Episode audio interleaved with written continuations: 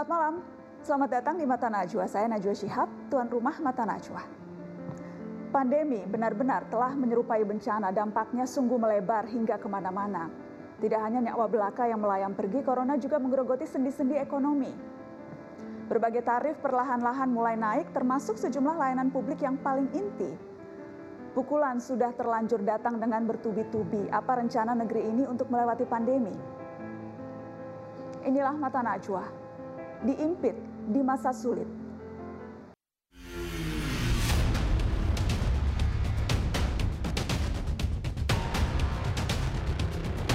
Lonjakan tersebut karena pemakaian listrik yang meningkat bukan adanya kenaikan tarif dan sekali lagi bukan karena ada subsidi silang.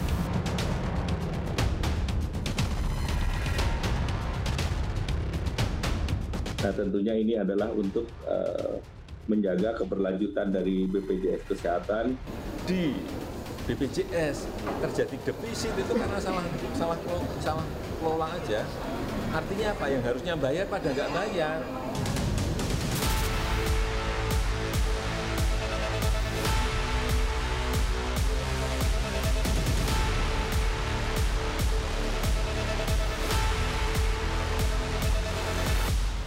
Sedangkan sebagian besar peserta yang mendaftar untuk tiga gelombang, yaitu sebesar 9,4 juta pendaftar, bukanlah target yang disasar oleh program ini.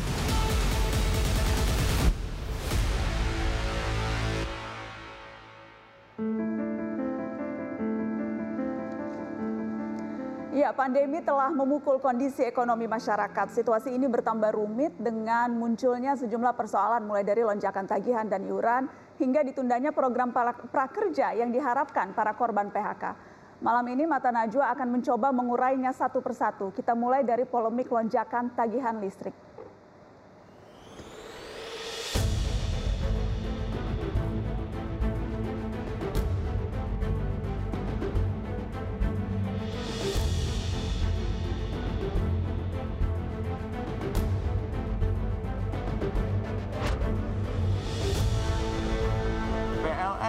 Memastikan menghitung tagihan pemakaian masyarakat dengan harga tarif listrik yang berlaku.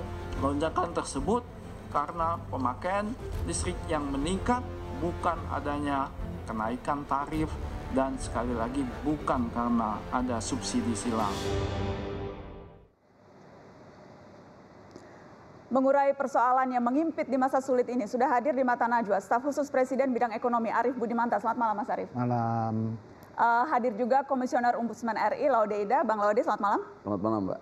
Uh, saya juga mengundang anggota DPR fraksi Partai Gerindra Fadlizon. Bang Fadli, selamat malam. Selamat malam. Dan sudah hadir ekonom senior Faisal Basri. Bang Faisal, terima kasih sudah hadir. Uh, saya ingin ke uh, Bang Laude dulu, sebelum nanti saya menyapa, atau, atau saya sudah tersambung. Kalau begitu saya ingin menyapa dulu Direktur Niaga dan Manajemen Pelanggan PLN, ada Pak Bob Sari. Selamat malam Pak Bob. Selamat malam Mbak, Assalamualaikum. Waalaikumsalam warahmatullahi wabarakatuh. Sebelum ke Anda, saya ingin ke Bang Laude dulu karena Ombudsman menerima uh, keluhan dari warga ya. dan juga melakukan uh, membuat laporan tentang hal ini. Ya. Persisnya apa saja yang warga keluhkan ke Ombudsman soal lonjakan tarif listrik ini? Ya, 70 persen pengaduan selama dua bulan terakhir itu tentang uh, kePLN atau energi ini itu dari uh, kenaikan tagihan listrik dari yang ditagihkan oleh PLN. Hmm. Uh, kasus ini itu sudah muncul sejak awal Mei dan Ombudsman waktu itu juga saya kira uh, Pak Bob ini hadir ya dalam pertemuan virtual dengan Dirut PLN yang kami undang dan saya pimpinan pertemuan itu. Uh, saya kira sudah akan uh, penjelasannya tuntas waktu itu oleh oleh pihak uh, Direktur PLN meskipun ada beberapa hal yang tidak tuntas dijawab. Mm. Uh, itu 70 persen, sekali lagi 70 persen. Dan, kemudian, Dan temuannya rata-rata apakah memang seperti yang kita ketahui melonjak sampai dua uh, kali lipat dan kemudian tiba-tiba uh, ada ada misalnya temuan-temuan yang kita juga uh, dengar ada yang bahkan rumah tidak berpenghuni juga mendapatkan kenaikan tarif dan sebagainya. Temuan-temuan seperti itu atau ada yang unik yang lain? Nah, ini uh, yang disebut terakhir misalnya uh, soal rumah yang tidak berpenghuni, toko yang tidak ber, uh, yang tidak dipakai itu selama uh, lebih dari satu bulan bahkan dua bulan justru mengalami kenaikan itu yang dipertanyakan dan saya kira uh, teman-teman di PLN ini uh, waktu itu kami minta untuk melakukan deteksi khusus tentang ini. Uh, tentang bahkan tentang ketidakmampuan bayar uh, akibat dari efek corona ini. Jadi mereka jangan bisa mampu membayar kenaikan tagihan, itu mereka kehilangan pekerjaan. Jadi persoalan-persoalan sosial yang terjadi di hari-hari ini. Uh, sementara kenaikan okay. tagihan ya, dituduhkan karena memang uh, karena tiada kenaikan tarif listrik berarti kenaikan penggunaan daya gitu. Nah sementara yang masyarakat uh, menjelaskan bahwa termasuk yang di, dilaporkan di ombudsman saya bawa catatannya ini itu mereka menggunakan daya apa adanya gitu okay. dan tidak berlebihan gitu kira-kira. Saya, saya ingin cek langsung ke salah satu pelanggan PLN. Saya sudah tersambung dengan uh, Ibu Kartika Okta yang uh, juga merasakan tagihan listriknya melambung tinggi. Ibu Kartika. Iya, selamat malam Mbak Nazwa. Selamat malam Ibu. Jadi persisnya berapa berapa besar lonjakan tagihan listrik Anda? Untuk lonjakannya sendiri ini sampai di angka 100 persen. Uh, di jadi, angka 100 persen. Uh -huh. Jadi bi biasanya Anda bayar berapa Ibu? Biasanya kita bayar di angka 470.000 sampai dengan 500 dan saat ini uh, pembayaran bulan Mei itu di angka Rp1.897.053. Hmm. Apakah memang pemakaiannya melonjak juga karena ibu banyak bekerja di rumah? Karena kan kemudian itu yang kita dengar penjelasan dari PLN. Kalau untuk pekerjaan di rumah, kebetulan di rumah saya ini hanya ada lima orang. Eh, dua adik saya bekerja di luar, jadi tidak ada uh, perubahan signifikan untuk kita penggunaan komputer, laptop, dan lain-lain. Dan saya sendiri pekerjaannya adalah di bidang uh, pariwisata.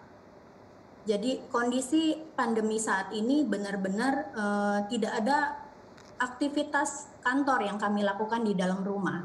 Mm. Jadi pemakaiannya hanya wajar, sangat-sangat wajar, yang hanya pengaruh di bulan puasa mungkin ya. Ada pemakaian okay. seperti lampu, saat sahur dan kondisinya sama pemakaian Magicom dan lain-lain gitu. Anda itu sudah, masih sangat wajar Najwa. Anda sudah sempat mengadukan ini, sudah sempat uh, bicara langsung dengan PLN, Bu Kartika? Sudah, saya sempat datang ke PLN unit Marunda itu di tanggal 19 Mei. Oke. Okay.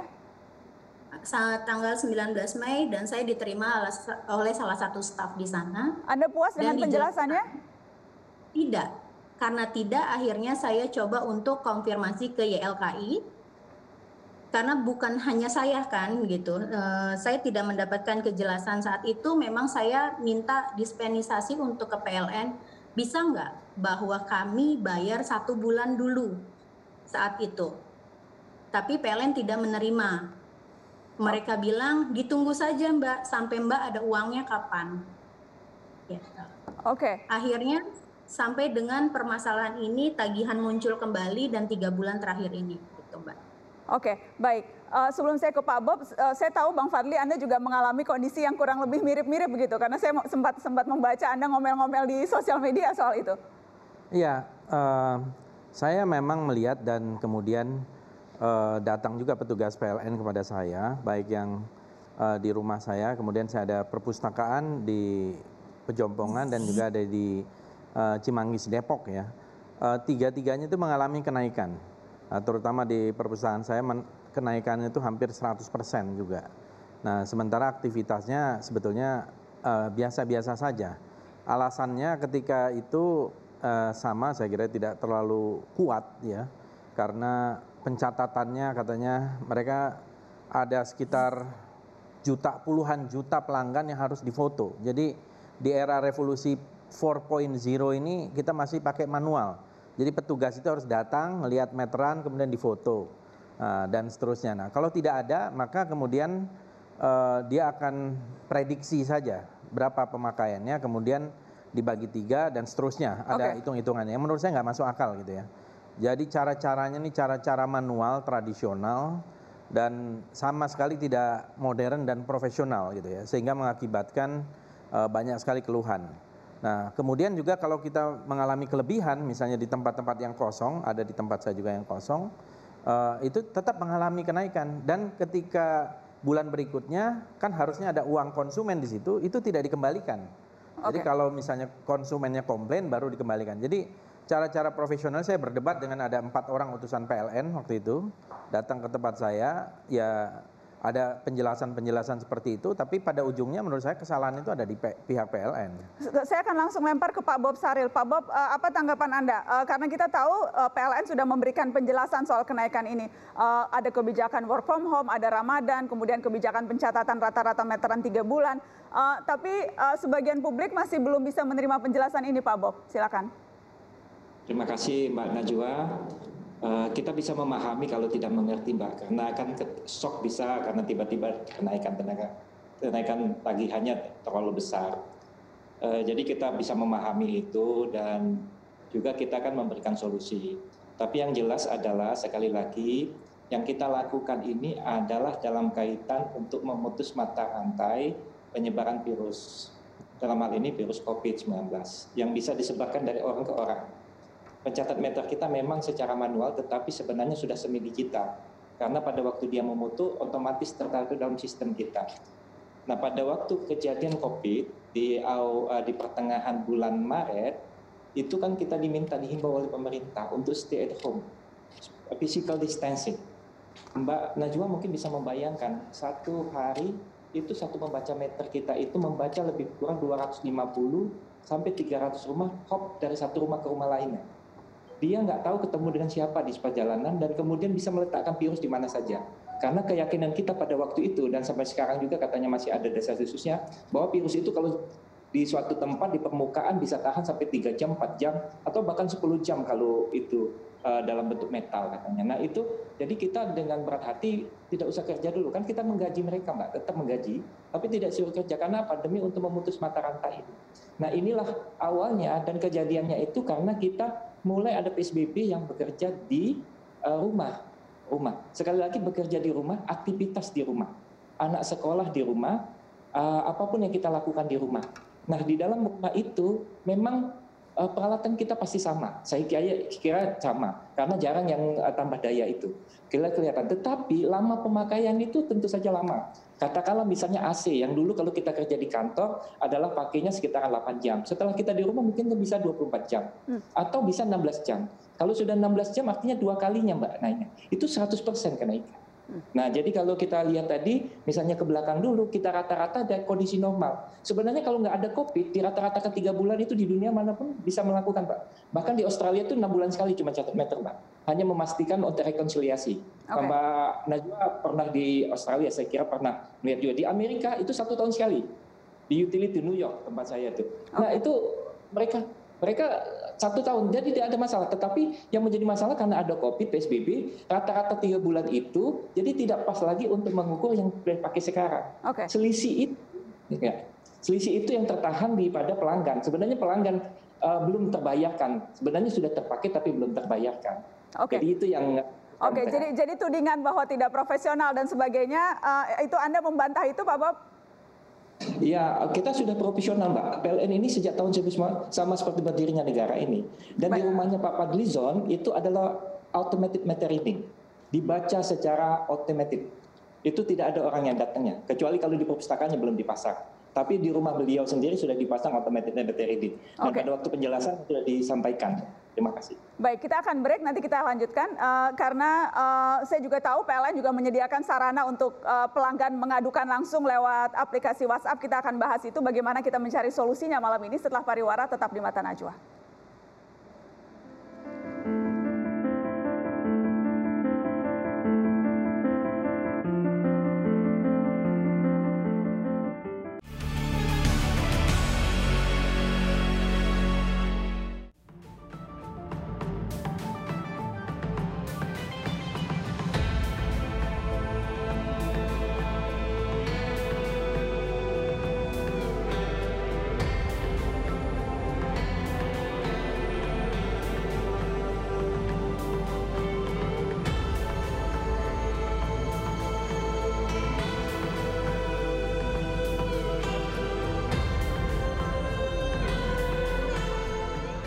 Tagihan listrik Pak Budi pada bulan April Rp900.000 bulan Mei 1 juta rupiah yang dihitung berdasarkan rata-rata tiga bulan sebelumnya dan bulan Juni sebesar 1,5 juta rupiah atau naik sebesar 50% dari tagihan bulan Mei yang disebabkan WFH di rumah. Karena lonjakan listrik Pak Budi naik 50%, maka Pak Budi memenuhi syarat mendapat perlindungan lonjakan dari PLN, yaitu Pak Budi cukup membayar tagihan utama berdasarkan tagihan bulan Mei, ditambah 40% dari lonjakan bulan Juni sebesar Rp200.000. Berarti pada bulan Juni Pak Budi cukup membayar 1 juta rupiah plus 200 ribu rupiah menjadi 1,2 juta rupiah. Sisa tagihan lonjakan sebesar Rp300.000 akan dibebankan pada tagihan 3 bulan selanjutnya. Artinya pada bulan Juli ditambahkan Rp100.000, Agustus Rp100.000, dan September Rp100.000.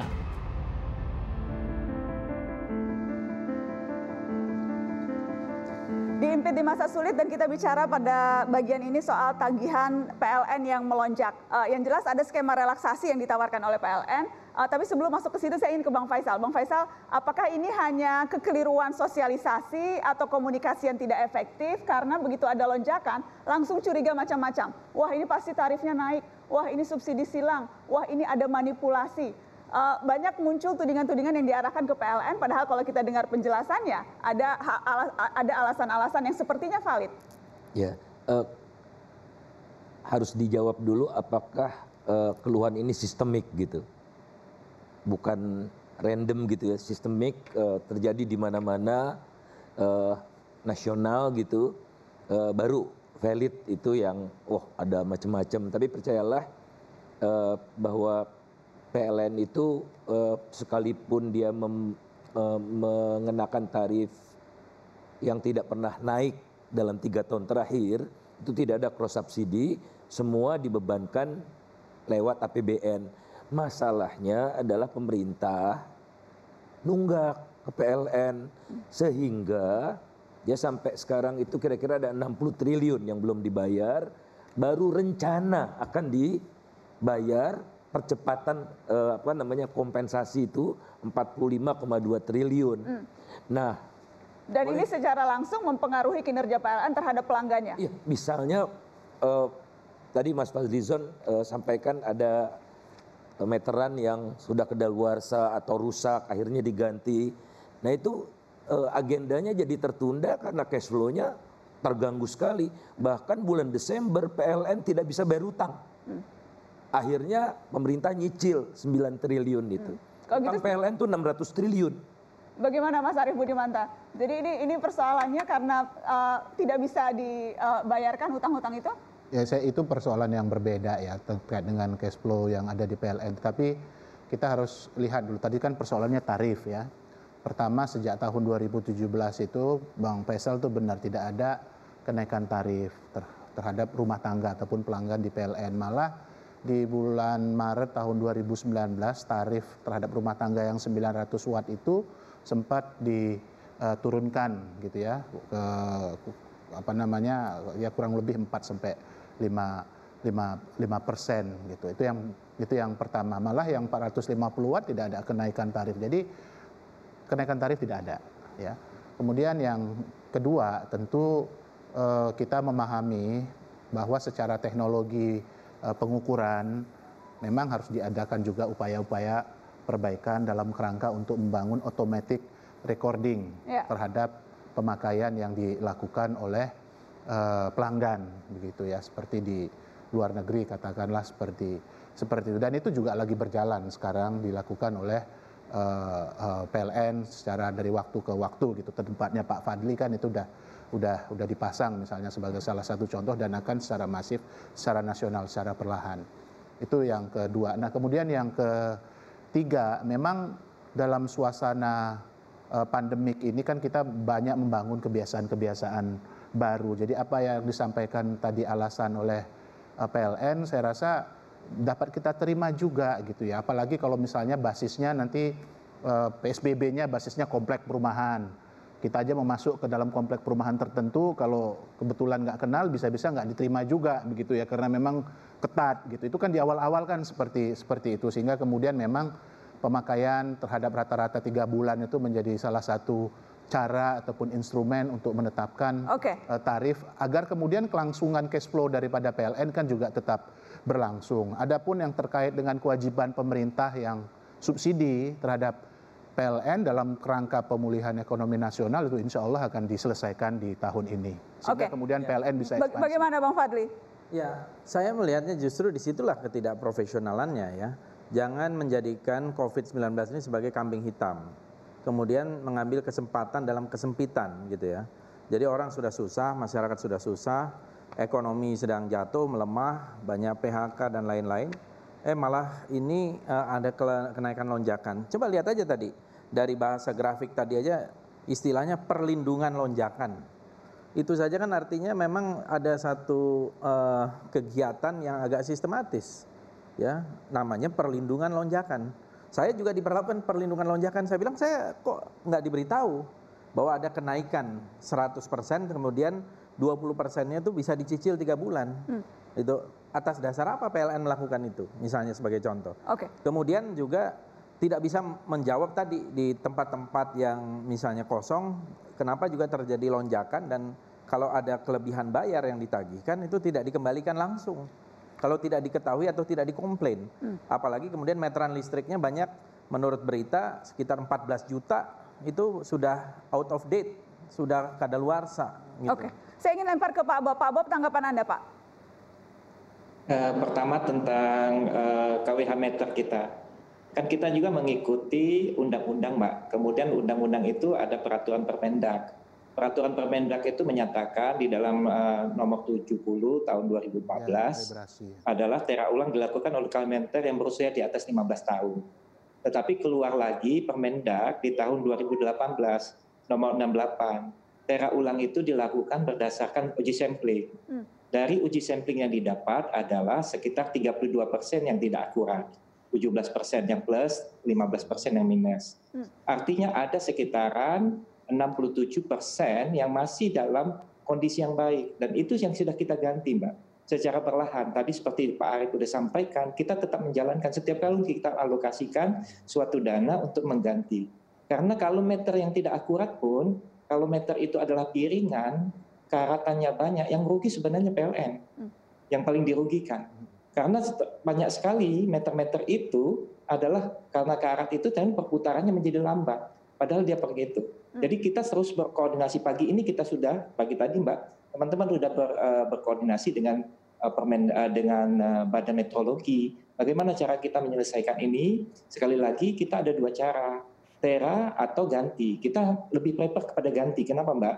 Kalau tera menurut kita karena sia-sia saja nanti 15 tahun mengganti sebagian lebih baik ganti kan harganya pun nggak terlalu banyak selisihnya. Jadi kita sekarang mengganti. Kemudian kedua untuk eh, bagaimana kita me- memulai lagi dengan meterisasi melalui AMRisasi atau katakanlah eh, smart metering. Kita lakukan juga smart metering, Mbak. Tetapi sekali lagi smart metering ini adalah teknologi baru.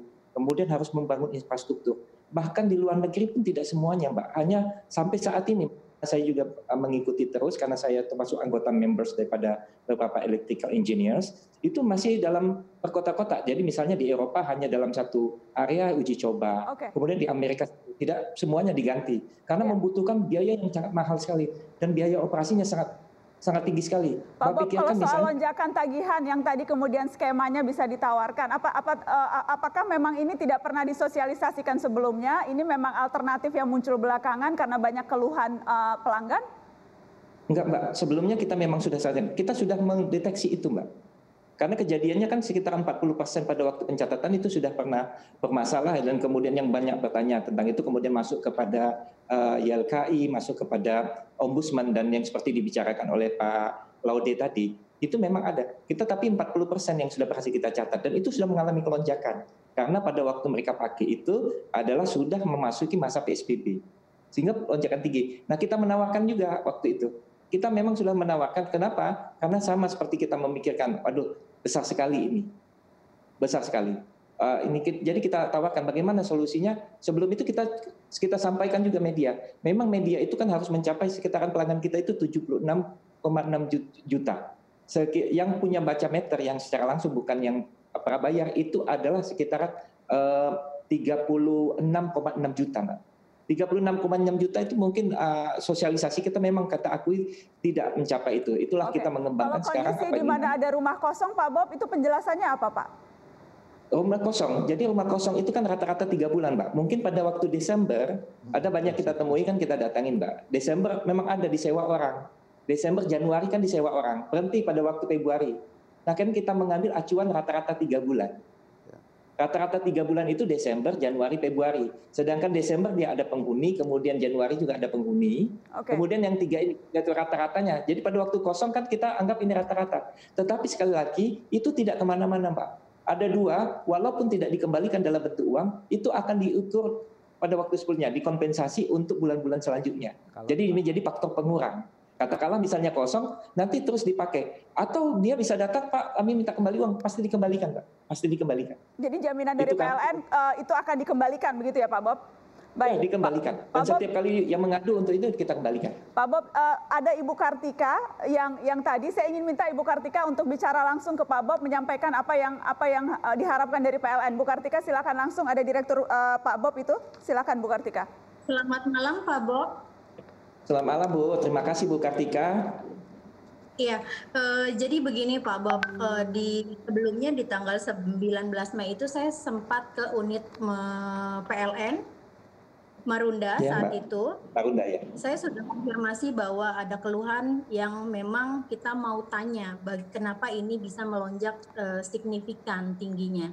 Tapi memang kami tidak memberikan jawab, tidak diberikan jawaban pasti. Kalau tadi Pak Bob bilang dari awal sudah dikoordinasikan untuk eh, lonjakan, saya bilang belum Pak, karena di hari itu saya minta eh, kepada PLN untuk bisa tidak tagihan dua bulan saya bayar satu bulan, tapi tidak ada satupun eh, PL, eh, staf PLN di Marunda itu yang mau menemui saya saat itu dan Oke. mereka tidak mengiyakan, gitu Pak. Sampai akhirnya ada salah satu yang eh, mereka berani untuk eh, ketemu dan mereka bilang bahwa oke kita kasih eh, renggang waktu, kita tidak akan melakukan pemutusan, tapi ditunggu saja kapan eh, ibunya punya uang, kita tunggu tiga bulan. Ketika itu menjadi tiga bulan itu kan menjadi berat untuk posisi kita sebagai masyarakat di kondisi eh, COVID seperti ini. Oke. Baik. Jadi jadi spesifik yang Anda harapkan sekarang apa Ibu Kartika? Anda Dan ada satu lagi Mbak Najwa yang saya ingin tanyakan ke PLN gitu. Eh, jadi setiap kali ternyata setelah kondisi COVID ini, eh, saya diberi eh, anggota PLN sempat datang ke rumah dan mereka memberikan memberikan report report kita dari tahun 2019. Ternyata ada keganjilan lagi yang kami temukan gitu loh. Bukan hanya lonjakan ini gitu. Oke. Eh, ternyata kita punya ada kurang bayar yang kita sendiri tidak tahu kita diberikan surat oleh PLN tapi kita tidak menerima. Baik. Gitu. Baik. Jadi eh, kami minta sekali PLN untuk bersosialisasi dengan masyarakat jangan hanya melalui media.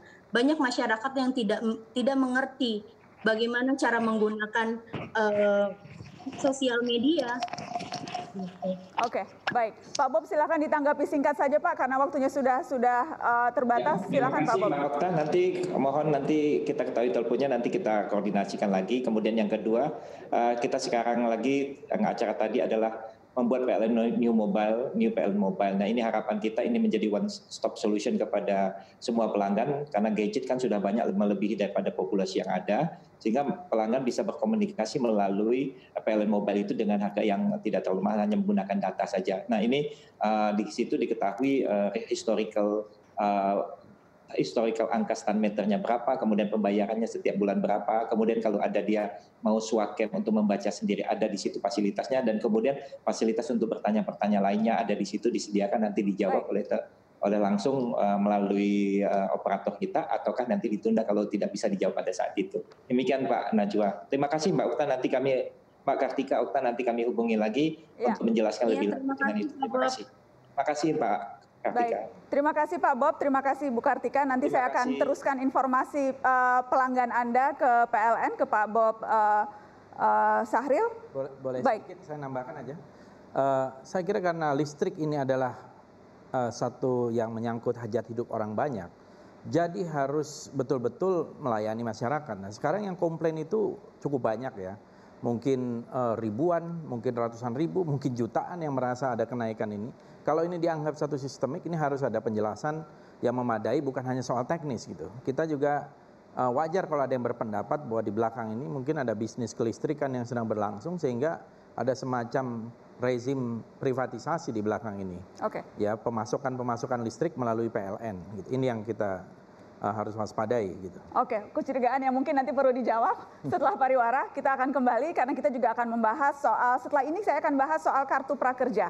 Uh, kenapa ditunda? Uh, dan saya akan berbincang dengan sejumlah pihak yang uh, terlibat di kartu prakerja dan juga berharap ingin bisa uh, menjadi peserta kartu prakerja. Sesaat lagi setelah pariwara.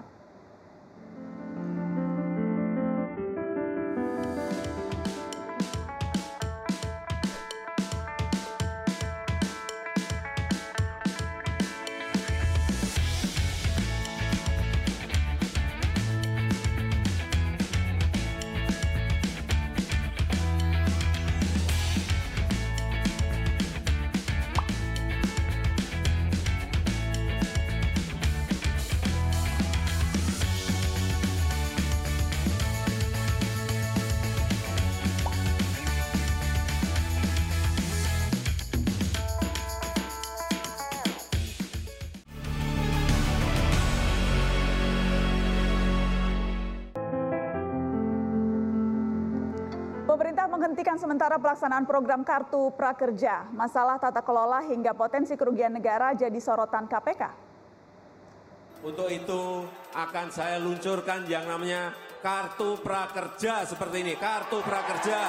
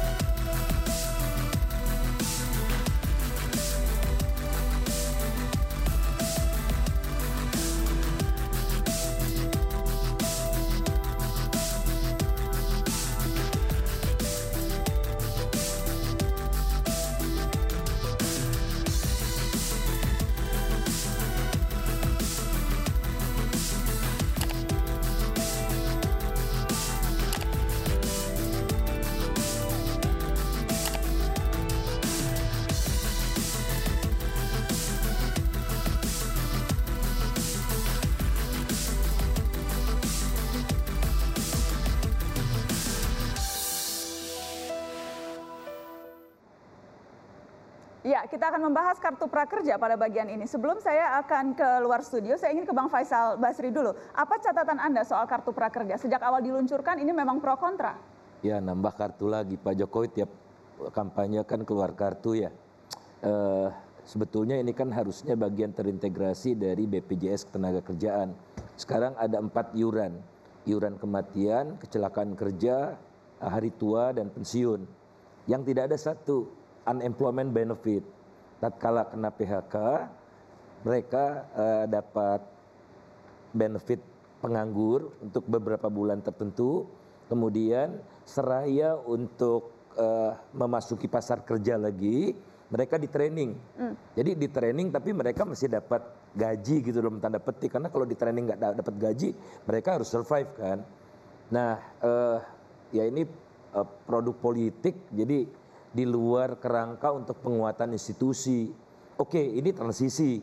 Ya lama kelamaan menurut saya pasca Covid itu kartu prakerja bertransformasi menjadi bagian dari BPJS ketenaga kerjaan plus kalau mau tapera dimasukkan masuk lagi sehingga pot uh, sistem jaminan sosial pekerja itu luar biasa besar uh, mudah-mudahan juga uh, uh, uh, iuran bisa kita naikkan kalau sekarang sekitar 9 persen ya total iurannya itu terlalu kecil. Oke. Catatan-catatan Bang Faisal, catatan-catatan yang dikeluarkan oleh KPK, kemudian sorotan publik soal uh, berbagai hal yang uh, kita lihat ada di kartu prakerja, itu kemudian kan akhirnya membuat kartu ini ditunda. Program ini ditunda. Itu memang keputusan yang menurut Anda sudah tepat karena terlalu banyak hal yang memang perlu dibereskan terlebih dulu? Iya, saya rasa desainnya harus dan terbukti ya hampir semua training yang ditawarkan itu bisa gratis itu loh yang yang paling penting. Oke itu catatan utama dari anda.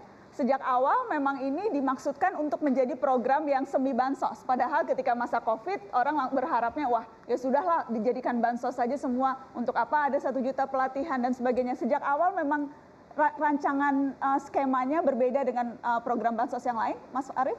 Jadi boleh saya kasih big picture-nya dulu ya. Yang pertama bahwa struktur ketenaga kerjaan kita itu ya 55 persen itu kan pekerja informal, 45 persen itu formal. Sebagian besar mereka itu tamatan SD, SMP, begitu ya, yang bekerja itu. Maka kemudian implikasinya adalah terhadap upah dan itu menjadi persoalan terhadap daya saing nasional kita dibandingkan negara-negara lain. Itu yang pertama. Nah kemudian yang kedua kita menghadapi satu suasana bonus demografi yang puncak-puncaknya itu di tahun 20 sampai dengan 24 yang akan datang dan akan berakhir di tahun 30-an. Oke. Okay. Ya. Nah, atas dasar itu kan pemerintah harus ngambil uh, sikap bagaimana kemudian kita meningkatkan potensi sumber daya manusia yang bagus ini gitu melalui sejumlah uh, program. Itulah yang kemudian diluncurkan oleh Pak Presiden Jokowi atau Pak Jokowi ketika kampanye dengan kartu prakerja yang kemudian diprogramkan pada masa periode setelah beliau dilantik. Kan kira-kira mungkin seperti itu ya. ya. Jadi upskilling, reskilling gitu itu prinsipnya seperti. Kemudian masuk kita masuk mana masa Covid.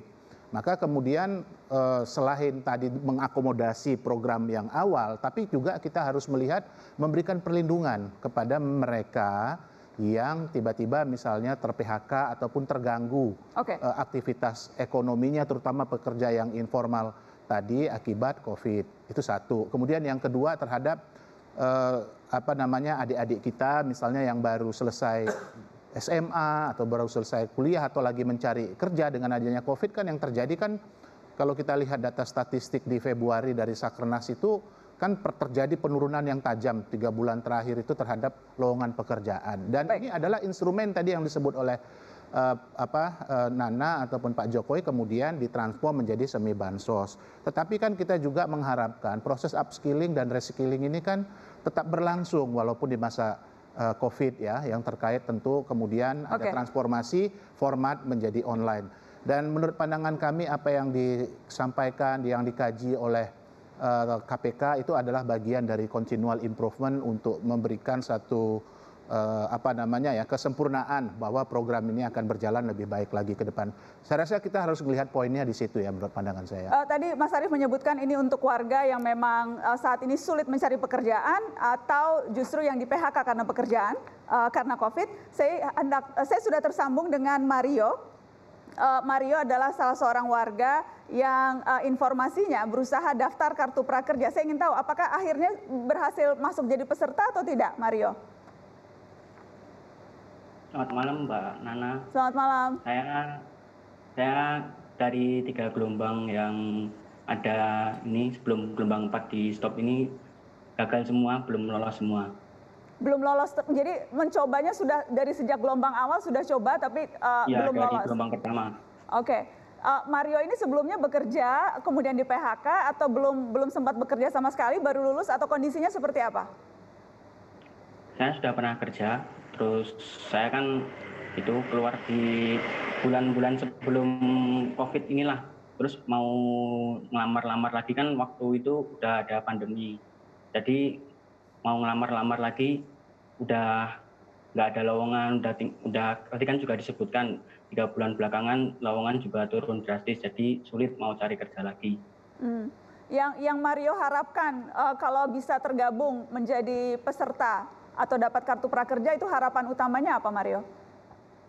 Ya kalau bisa gabung jadi peserta kartu prakerja ya harapan saya sistemnya diperbaiki terus insentifnya lancar. Jadi kalau misal bikin usaha kecil-kecilan dari apa materi-materi yang kita dapat dari kartu prakerja bisa.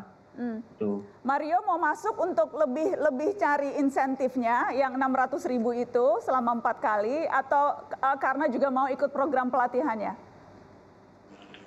Saya kan juga mau ikut pelatihannya itu. Hmm. Buat saya juga pengen buka usaha kecil-kecilan juga jadi insentifnya bisa buat modal gitu. Hmm. Jadi kalau kalau bisa masuk nanti jadi akan ngambil program pelatihan yang kaitannya uh, dengan uh, bagaimana caranya membuka usaha begitu ya? Iya, membuka usaha sendiri. Oke. Okay. Oke, okay, baik. Uh, uh, saya ingin uh, mencoba menghubungi Direktur Eksekutif Manajemen Pelaksana Kartu Prakerja, Deni Puspa Purbasari. Apakah sudah tersambung dengan Mata Najwa? Selamat malam, Mbak Deni. Mbak Deni? Ya, sudah ada. Ya, tampaknya masih ada gangguan. Kita akan mencoba lagi. Saya ingin lempar ke uh, uh, Bang Laude. Ombudsman melihat kartu prakerja. Apa catatan utama Anda? Kalau tadi catatan utama dari Bang Faisal, banyak pelatihannya yang seharusnya bisa didapatkan secara cuma-cuma. Ya. Catatan Anda? Dari pengaduan yang masuk, saya menyimpulkan dua hal. Yang pertama, eh, pelatihan prakerja ini merupakan konsep yang belum tuntas didiskusikan. Yang kedua, ini secara teknis tidak matang dipersiapkan. Kenapa saya katakan yang pertama tadi? Karena eh, ini mau ke mana arahnya?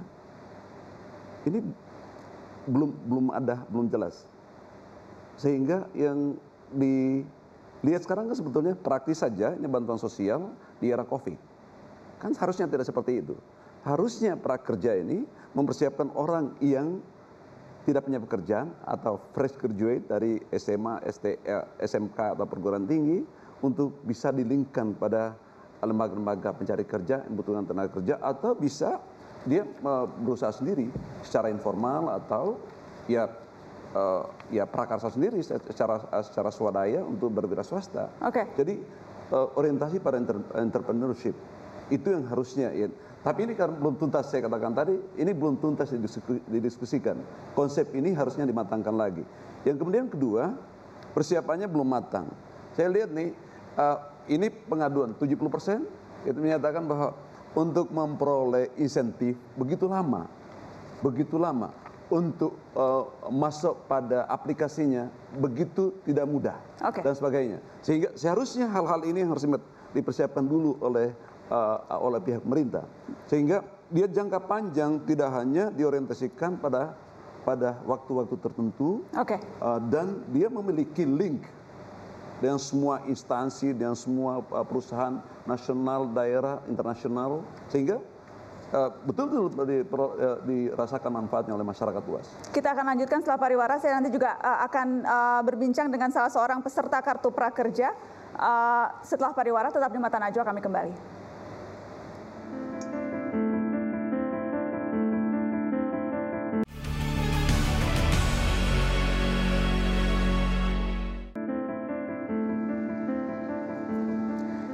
Akan menyapa Direktur Eksekutif Manajemen Pelaksana Kartu Prakerja Deni Puspa Purbasari. Selamat malam Mbak Deni. Selamat malam, Ana. Uh, Mbak Deni, yang jelas ini sudah ada keputusan untuk ditunda, tapi apakah sudah ada target ditunda sampai kapan? Karena tadi misalnya saya berbincang dengan Mario yang masih berharap bisa ikut menjadi peserta, Mbak Deni.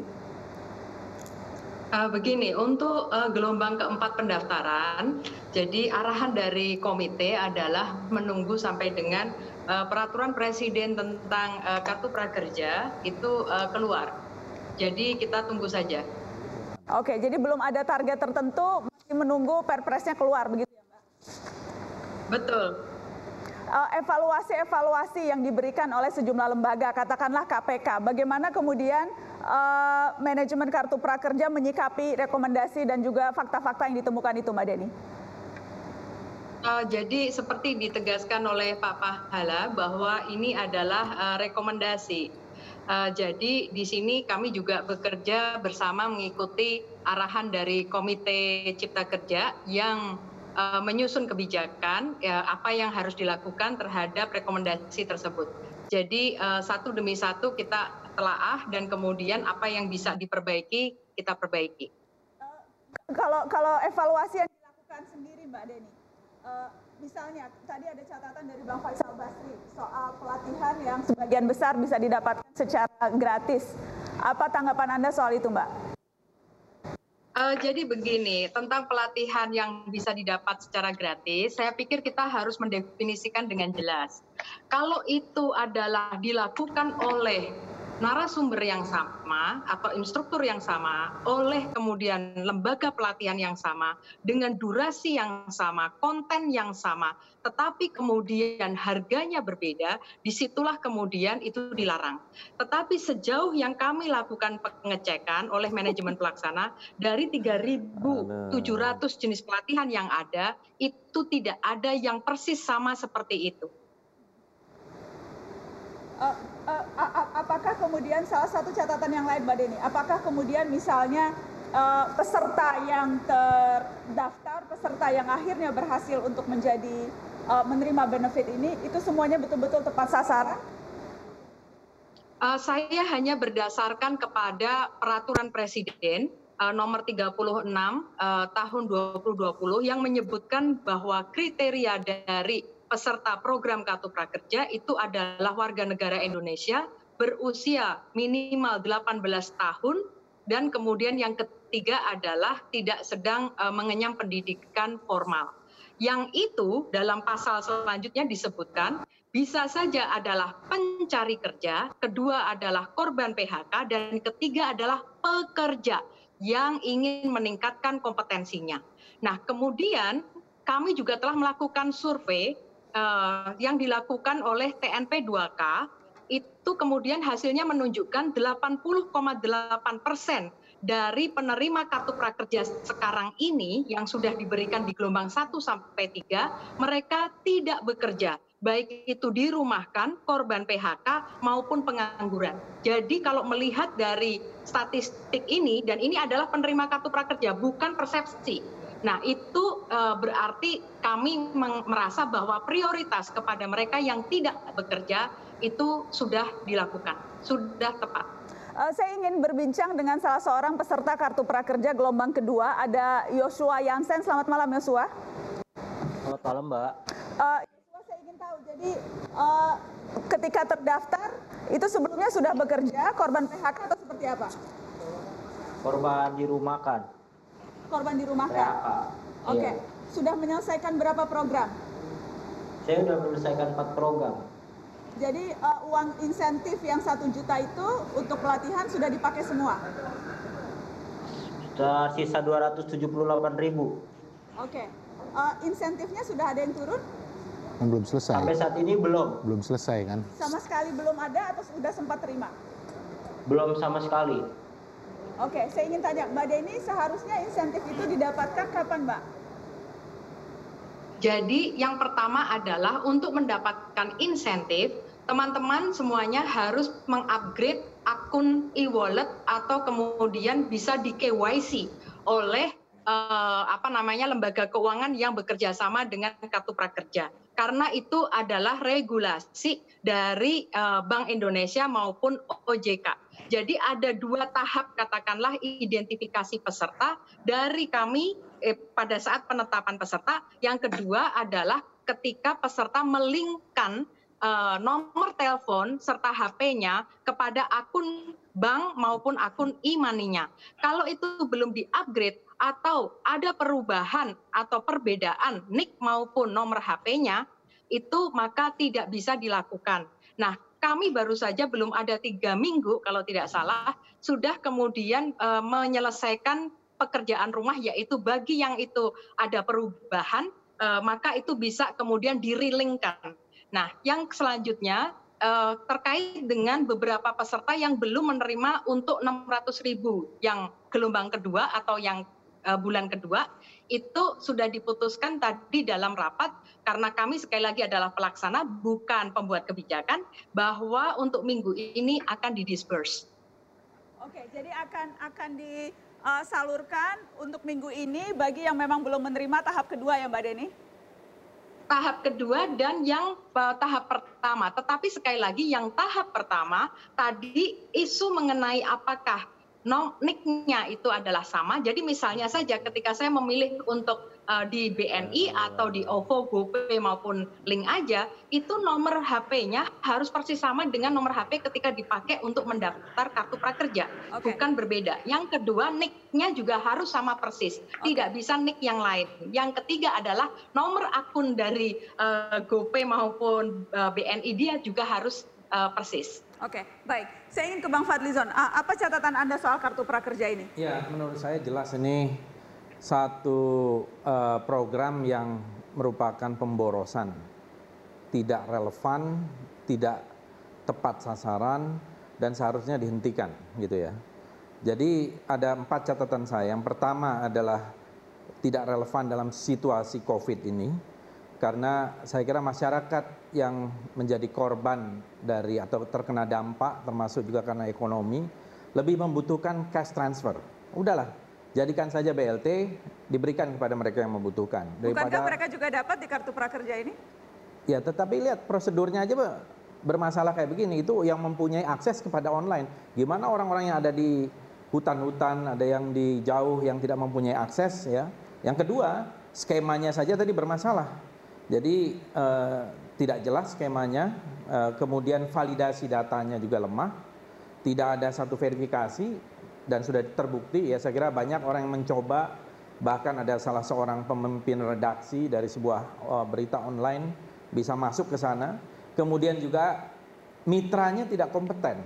Saya kira udah banyak contoh-contoh bahwa ini sebenarnya gratis gitu ya. Bisa dengan gratis tetapi alasan dari direktur eksekutif tadi menurut saya alasan yang sangat sumir gitu. Kalau untuk mengatakan uh, apa bicaranya sekian waktu sekian waktu udahlah.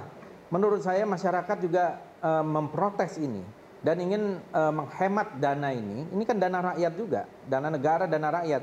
Jangan pakai melalui media-media kayak begini pakai apa namanya online prakerja dan sebagainya ganti saja sudah dengan BLT dan itu akan langsung dirasakan manfaatnya Oke, bagi saya- masyarakat. Sebentar, kalau se- seperti ini Sebelum dilanjutkan Bang sebentar eh, menurut saya ini akan menjadi masalah hukum di kemudian hari dan menjadi masalah politik di kemudian hari. Eh, Mbak Deni ada tanggapan? Eh, saya mungkin begini, kalau kita concern dengan online, terbukti dari tiga gelombang saja dalam waktu kurang dari dua bulan, kita sudah bisa menjaring peserta dari 513 kabupaten. Jadi hanya Kabupaten Dayai yang itu tidak ada pesertanya. Pegunungan Jayawijaya saja ada. Jadi saya pikir itu eh, sudah eh, apa ya fakta itu berkata sebaliknya. Kabupaten Yang kan kedua di kalau itu tentang perkotaannya. bansos itu adalah di sisi policy. Itu bukan di pertanyaan yang tepat untuk diajukan kepada manajemen pelaksana. Selanjutnya kalau itu tentang pelatihan gratis, begini sih, saya kan dosen Fakultas Ekonomi. Kalau kita googling misalnya saja eh, mata kuliah ekonomi mikro, ekonomi makro, atau bahkan di Coursera, itu juga ada. Apakah dengan demikian kemudian kuliah tidak berbayar atau kemudian tidak ada kuliah. Saya pikir kan tidak begitu. Dan kalau ada di YouTube itu durasinya mungkin 18 menit, sementara kalau kemudian dalam program Kartu Prakerja ada yang durasinya sampai 3 jam, webinar, LMS yang itu lebih panjang dan lebih lengkap paketnya. Jadi saya kira perbandingannya tidak apple to apple. Ya bahwa saja bahwasannya ini eh, sekarang ini dihentikan sementara itu sudah menunjukkan sudah ada problem dan kemudian ada KPK juga memberikan catatan-catatan dan pernyataan itu juga merupakan satu problem. Belum lagi pendapat masyarakat yang umum yang saya kira mungkin banyak laporannya juga di ombudsman itu menjadikan masalah. Jadi harus dievaluasi total menurut saya. Kita akan Dan lanjutkan setelah pariwara. Bang Fadli. Dan saya juga akan minta eh, karena ada pertanyaan yang tadi spesifik bu- memang bukan untuk pelaksana tapi untuk pengambil kebijakan. Dalam hal ini ada perwakilan istana di samping saya. Setelah pariwara kita akan jawab. Tetap di sini.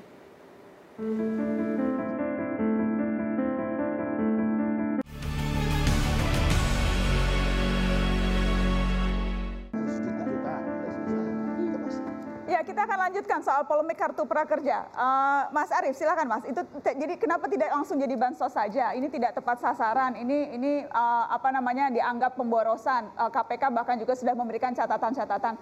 Hal ini semua akan mengubah strategi negara dalam kasus eh, kartu prakerja ini, strategi pemerintah?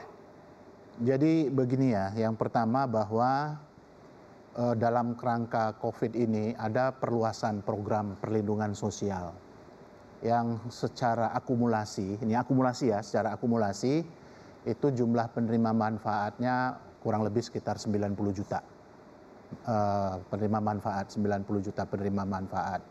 Mulai dari eh, perlindungan sosial yang berbasis program keluarga harapan, kemudian ada yang terkait dengan sembako, ada yang terkait dengan subsidi ataupun pembayaran listrik yang dibayar oleh pemerintah bagi golongan keluarga 450 VA, kemudian ada yang didiskon bagi yang 900 VA, termasuk uh, untuk wilayah uh, perluasan misalnya bantuan sosial untuk wilayah Jabodetabek, kemudian Jadi Anda mau katakan semuanya sudah sesuai porsinya. Apa yang Ya, mau Anda katakan Mas semua Arief? enggak saya saya menggambarkan big picture-nya aja kemudian ada juga yang juga harus kita pikirkan adalah karena memang dari sisi perlindungan sosial secara keseluruhan dalam konteks misalnya jaminan sosial di bidang ketenaga kerjaan eh, yang sekarang ya arahan presiden itu harus direform secara keseluruhan secara secara holistik kan ada pekerja-pekerja terutama bagi mereka yang misalnya pekerja yang informal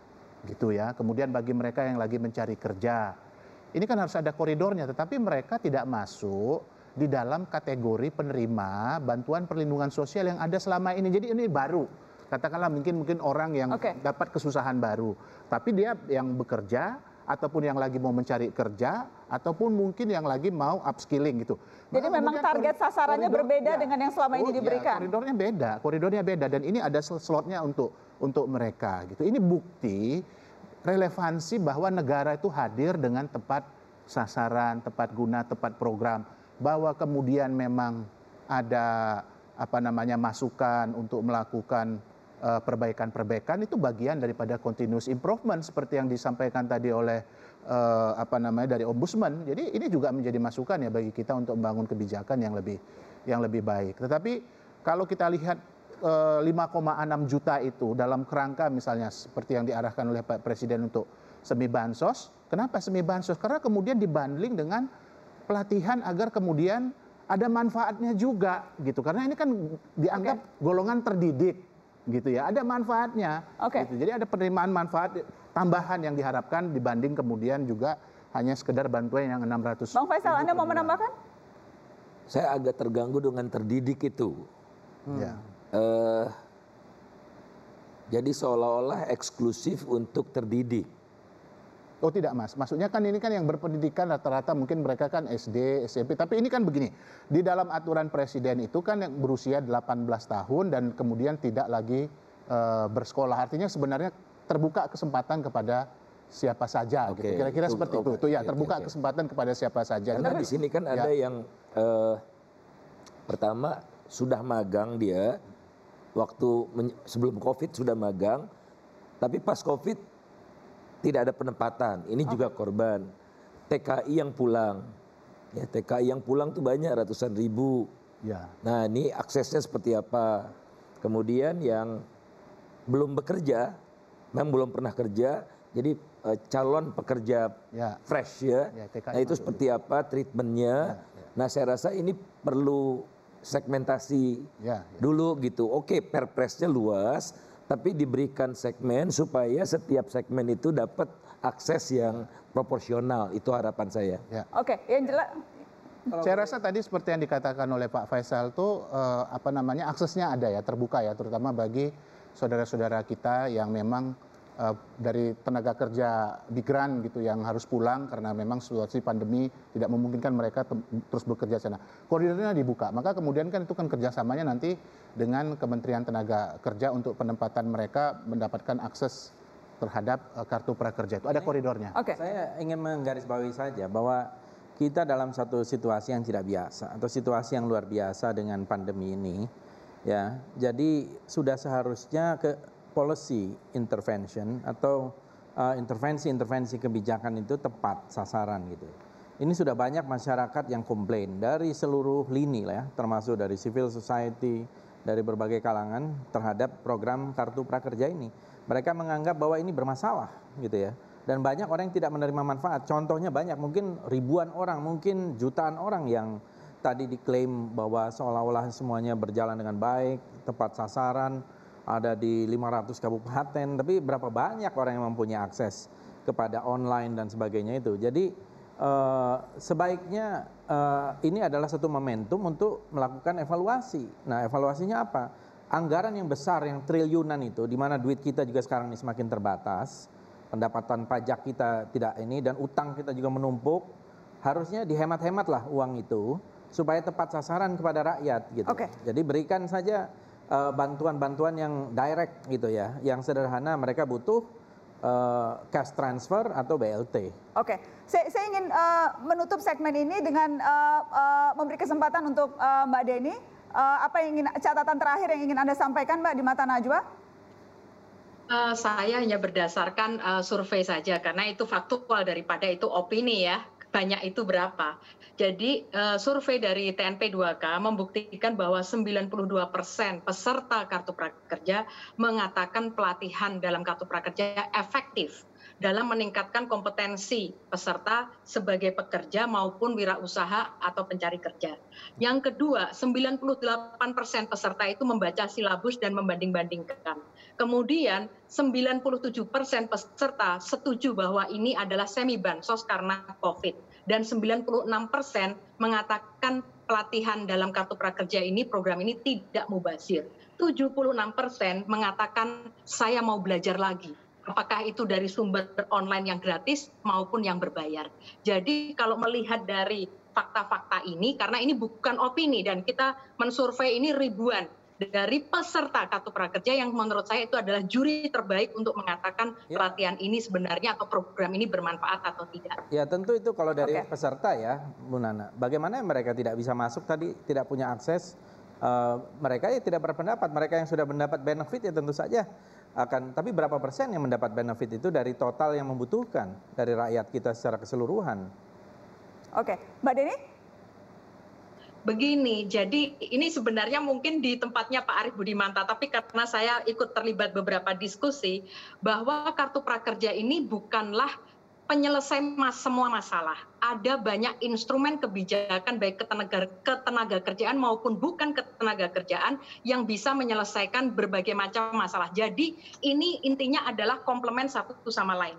Dan saya pikir ekspektasi kita harus pas. Karena begini, kalau kita berharap sampai dengan kebekerjaan, penempatan di hari COVID begini, jangankan COVID, S1 empat tahun belum tentu juga bisa selesai. Eh, Tapi intinya itu. bagaimana kita bisa meningkatkan produktivitas, daya saing dan memastikan ini teman-teman ya, yang just... apalagi anak-anak SMA yang lulus Juni ini bisa berkegiatan positif dan tidak mengalami depletion dari human capital mereka eh, ketika keluar dari sekolah dan barangkali job market baru akan katakanlah banyak beberapa bulan ke depan. Justru okay. itu lapangan okay. pekerjaannya saja tidak tersedia kemudian ini bisa didapatkan dengan gratis tanpa harus mengeluarkan biaya. Jadi yang untung hanya mitra-mitra kerjanya saja, Yo. triliunan itu. Saya rasa yang menguntungkan yang mendapatkan manfaat tentu juga 5,7 juta peserta yang kemudian menjadi sasaran dari program itu dan ya, itu kan tetapi kan kalau misalnya okay. itu dihemat bisa lebih banyak lagi yang dapat manfaat. Ya.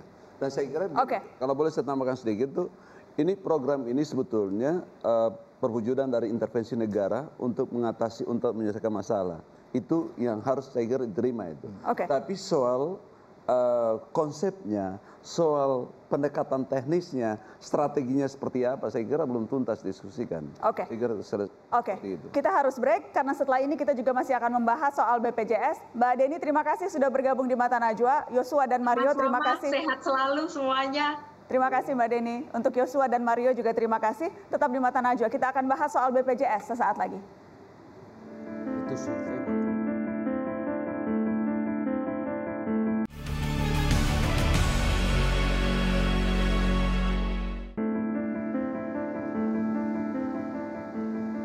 Di saat layanan kesehatan jadi harapan di masa pandemi, masyarakat justru bersiap menanggung iuran BPJS Kesehatan yang dipastikan naik mulai tanggal 1 Juli bulan depan.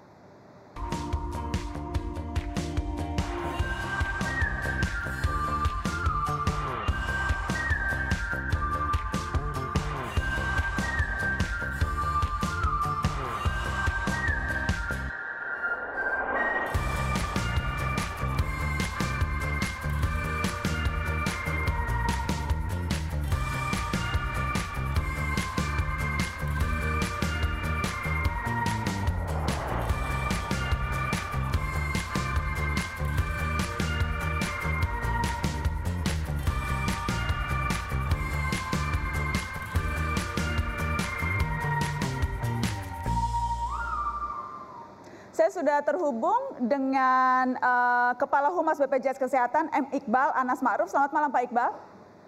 Selamat malam Mbak Nana. Saya juga tersambung dengan uh, Tony Samosir dari Komunitas Pasien Cuci Darah Indonesia. Selamat malam, Mas Tony.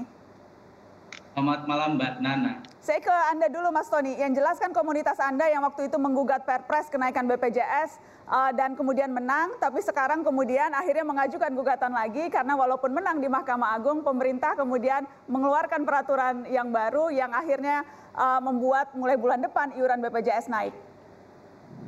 Iya, benar Mbak Nana.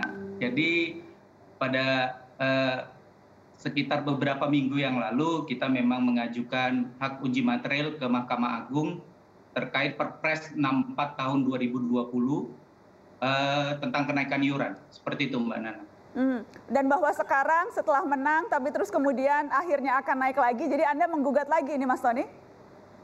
Betul, kita menggugat lagi, kita menguji lagi. Begitu. Karena karena kita tahu kan bahwa di dalam uh, uh, rekomendasi dari MA sendiri ya di situ ada uh, pendapat MA mengatakan bahwa akar masalah yang terabaikan yaitu manajemen atau tata kelola secara keseluruhan gitu BPJS kesehatan.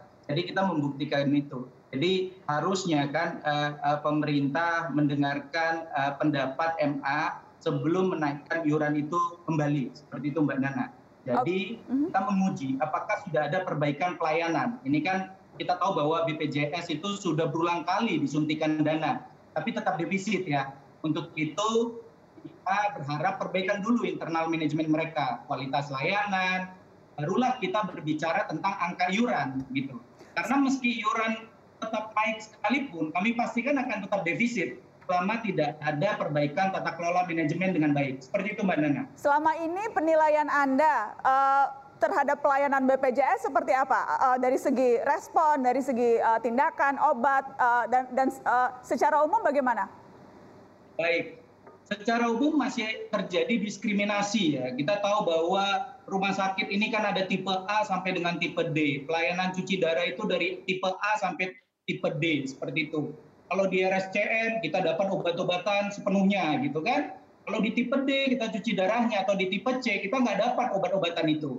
Ya, nah kita menilai bahwa kita bayar iuran sama, ya. Tapi pelayanannya yang didapatkan itu berbeda. Kalau berbicara tentang insurans swasta, ya ke mana pun rumah sakit rumah sakitnya, meskipun di ujung negeri sekalipun, kalau obat itu tersedia kita tetap dapatkan. Berbeda dengan di asuransi sosial BPJS Kesehatan, ya terjadi diskriminasi artinya kita bayar sama tetapi pelayanannya berbeda yang didapatkan. Kita bisa cek lab di eh, RSCM misalnya rumah sakit umum pemerintah, tetapi di tipe D, di tipe C kita tidak bisa mendapatkan itu. Hal ini sudah kita berikan masukan kepada Kementerian Kesehatan. Beberapa waktu yang lalu saya stakeholder meeting bersama BPJS Kesehatan juga sama Kementerian Kesehatan. Persoalan ini sudah serius kami sampaikan sebelum kami melakukan gugatan dan langkah hukum.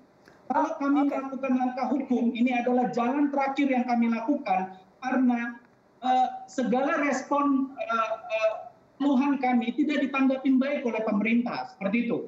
Mas Tony, se saya, saya ingin tahu uh, dari teman-teman uh, komunitas pasien cuci darah Indonesia, seberapa akan terbebani dengan naiknya iuran mulai bulan depan itu nanti? Oke, kita tahu orang-orang cuci darah, penyakit kronis, cancer dan lain sebagainya itu itu rentan mendapatkan PHK. Ya, saya sendiri mantan pasien cuci darah yang sudah melakukan transplantasi ginjal. Kalau kepala rumah tangganya ikut ter-PHK, ya, istrinya tidak bekerja dan dia akhirnya ter-PHK dari uh, pekerjaannya, tentunya dia akan membayar iuran BPJS itu uh, secara mandiri katakanlah uh, orang-orang menganggap kenapa nggak turun kelas 3, kenapa nggak turun PBI saja. Tidak mudah untuk turun ke penerima bantuan iuran. Begitu juga kelas 3. Meskipun kelas 3 ada anak tiga, istri satu, rumah tangga satu, itu biayanya bisa mencapai 2,1 juta untuk satu tahunnya. Tentunya ini akan berdampak kepada uh, sosial ekonomi pasien sendiri. Dan ini banyak kita jumpai. Seperti itu Mbak Nana. Jadi kami meminta, ya kami meminta kepada pemerintah agar mengevaluasi. Kita tahu eh, pada Agustus kemarin tahun 2019 Kementerian Sosial itu memutus ya melakukan cleansing data terhadap 5,2 juta uh, uh, uh, BPJ uh, PBI penerima bantuan iuran BPJS-nya itu yang yang terkena adalah teman-teman kami yang pasien-pasiennya yang yang yang miskin seperti itu. Nah, Oke. kita mau BPJS ini tetap sustain, sehat, tetapi juga tetap memberikan pelayanan yang maksimal seperti itu, Mbak Nana. Baik, Pak Iqbal silahkan ditanggapi Pak Iqbal. Ya, tentu kita berterima kasih atas masukan dari teman-teman KPJD. Meskipun digugat pun BPJS Kesehatan tetap berkomitmen untuk memberikan layanan yang terbaik. Termasuk adanya Perpres 75 2019 yang digugat oleh teman-teman KPJD lalu dibatalkan dan diganti dengan Perpres 64 2020. Di sana sebetulnya untuk pasien cuci darah sudah diberikan kemudahan yang dulu harus kembali ke FKTP setiap tiga bulan. Sekarang cukup dengan di tempatnya aja dengan menggunakan sidik jari dan yang lain. Kita harus pahami sebetulnya bahwa BPJS Kesehatan itu sudah di tahun ke-7 dan anggaran yang digunakan itu adalah berimbang antara iuran yang diterima dengan biaya yang harus dikeluarkan. Dan selama ini titik itu tidak pernah terjadi. Lalu ada peserta mandiri yang sebetulnya dihitung dengan aktuaria yang sekarang ditetapkan nanti di Juli 150 ribu. Itu hitungannya 286 ribu kelas 2 menjadi 100 ribu itu hitungannya 184 ribu. Lalu di kelas 3 137 ribu tapi ditetapkan 25.500. Dan angka 25.500 itu tidak pernah berubah sejak awal JKN ini dimulai di 2014. Dan pemerintah mengintervensi dengan Perpres 75 2019 per 1 Agustus 2019 itu diberlakukan untuk PPI, APBN dan APBD pusat. APD daerah ditanggung semuanya oleh pemerintah. Hmm. Demi apa sebetulnya? Untuk memastikan di klausul perpres sebetulnya clear bahwa untuk kesinambungan program dan memperbaiki kualitas layanan.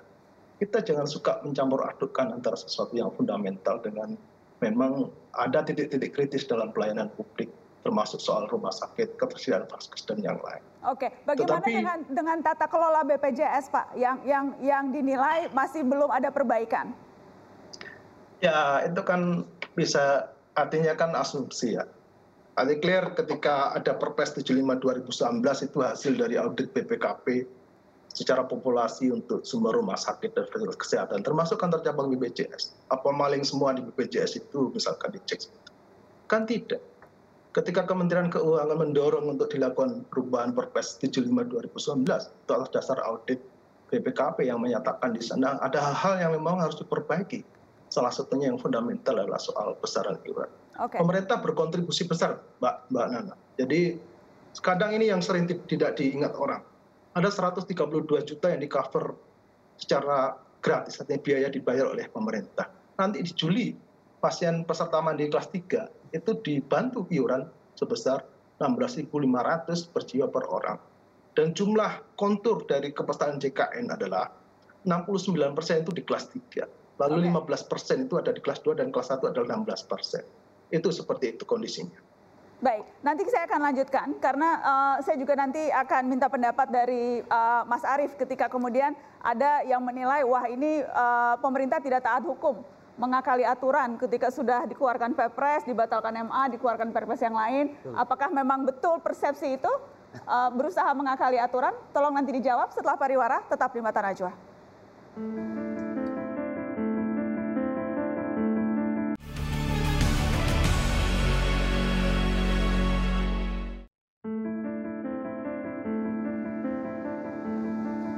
Terima kasih Anda terus di Mata Najwa. Saya ingin ke Anda Bang Fadlizon me- eh, menambahkan tadi apa yang telah disampaikan atau dikeluhkan oleh teman-teman komunitas pencuci eh, cuci darah.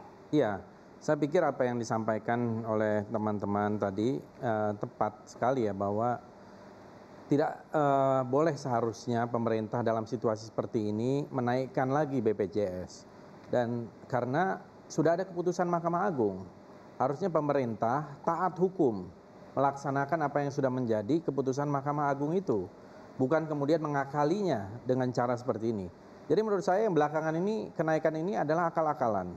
Jadi berusaha untuk menutupi kantong BPJS tetapi tidak memikirkan kantong masyarakat. Tapi situasi defisit BPJS yang memang begitu tadi, besar itu real. kelola, ini harus dipertanyakan transparansi tata kelola BPJS sendiri apalagi saya dengar juga uh, ini diperlakukan ini kan badan publik harusnya mereka juga uh, bukan seperti CEO dari sebuah perusahaan gitu. Coba dijelaskan transparansinya. Kalau ada yang mas, ada yang salah ya berarti uh, secara sistemik kita harus evaluasi kembali BPJS ini. Karena saya banyak mendengar aspirasi dari masyarakat misalnya di dapil saya di Kabupaten Bogor ya. Itu mereka lebih senang dengan skema yang dulu. Ya ada jam kesda, jam kesmas itu mereka lebih mudah, gratis, asal lihatkan KTP semua selesai gitu ya. Dan pelayanan juga lebih baik. Tapi di era BPJS implementasinya ini makin rumit dan kemudian eh, akhirnya tata kelolanya seperti ini, pelayanan juga lebih buruk, banyak yang dirugikan dari rumah sakit, dokter, okay. pasien dan sebagainya. Jadi mungkin secara keseluruhan harus kita evaluasi. Bahwa ini akal-akalan? Tanggapan Anda, Mas Arief? Ya, saya rasa enggak lah ya. Ini kan bagian daripada kita menjalankan amanat uh, konstitusi dalam satu kerangka apa yang disebut dengan sistem jaminan sosial nasional gitu ya. Yang termasuk dalam hal ini adalah jaminan kesehatan nasional. Dan perlu kita uh, ketahui ya bahwa kalau kita melihat soal BPJS kesehatan itu memang kalau dari sisi uh, keuangan besaran biaya manfaat yang diterima ataupun yang dibayarkan itu lebih besar dari penerimaan iuran yang yang diterima dan kita tahu dari total 100 persen mungkin ya eh, anggota BPJS Kesehatan yang ada sekarang itu sebagian besar 136 juta itu adalah PBI penerima bantuan iuran dari pemerintah baik itu pemerintah pusat yang jumlahnya 90-an juta dan daerah itu yang 30 apa namanya 38-an juta yang dibantu ya. oleh melalui pemerintah pemerintah daerah. Jadi cash flow dari Eh, BPJS eh, Kesehatan sebenarnya yang pertama itu memang banyak dari PBI dan kita harapkan sebenarnya kan ada prinsip gotong royong ya. Prinsip gotong royong itu kan kalau kita tahu gotong royong itu ada sharing the pain ya bagi mereka yang mampu tentu kita harapkan menjadi menjadi peserta tetapi menjadi peserta juga yang permanen. Hmm. Itu yang paling penting ya, menjadi peserta juga yang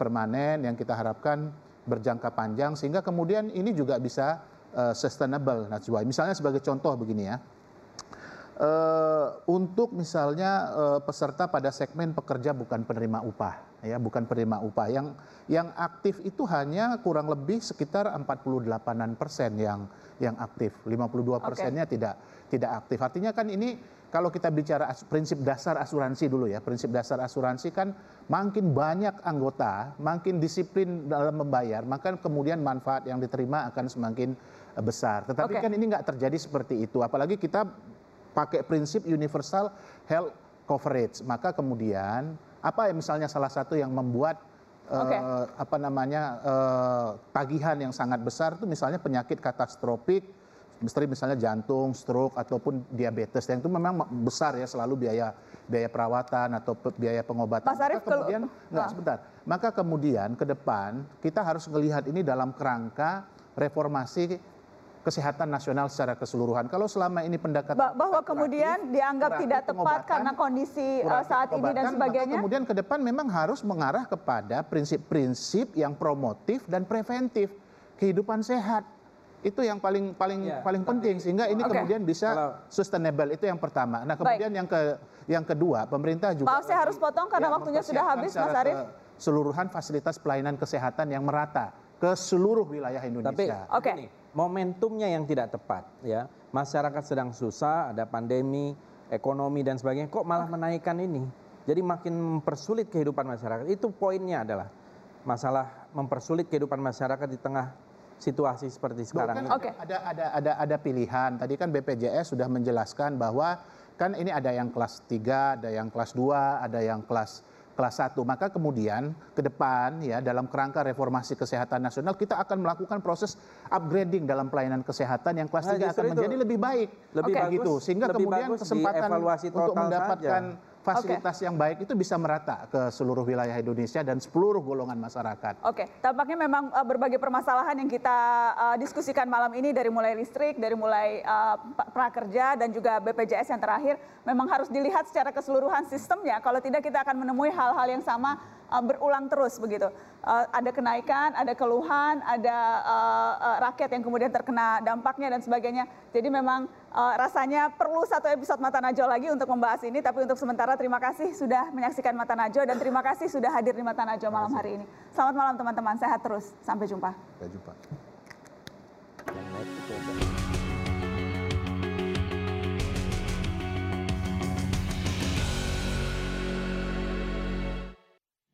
Kita tak bisa memilih kesehatan atau ekonomi, kedua-duanya ternyata telah datang menghampiri. Krisis kesehatan dan ekonomi datang beriringan, kita benar-benar nyaris tidak memiliki pilihan. Inilah ujian sesungguhnya bagi eksistensi negara, seberapa sanggup optimalkan semua sumber daya. Kapasitas administrasi pemerintahan sungguh diuji untuk menyelamatkan warga alih-alih oligarki. Rakyat punya caranya sendiri untuk saling membantu, para pemimpin mesti menyatukannya supaya padu. Menyerah jelas tidak pernah bisa menjadi opsi. Bertahan adalah satu-satunya jalan yang pasti. Mari bertahan dari hari ke hari sambil saling menguatkan hati hingga pandemi berakhir nanti.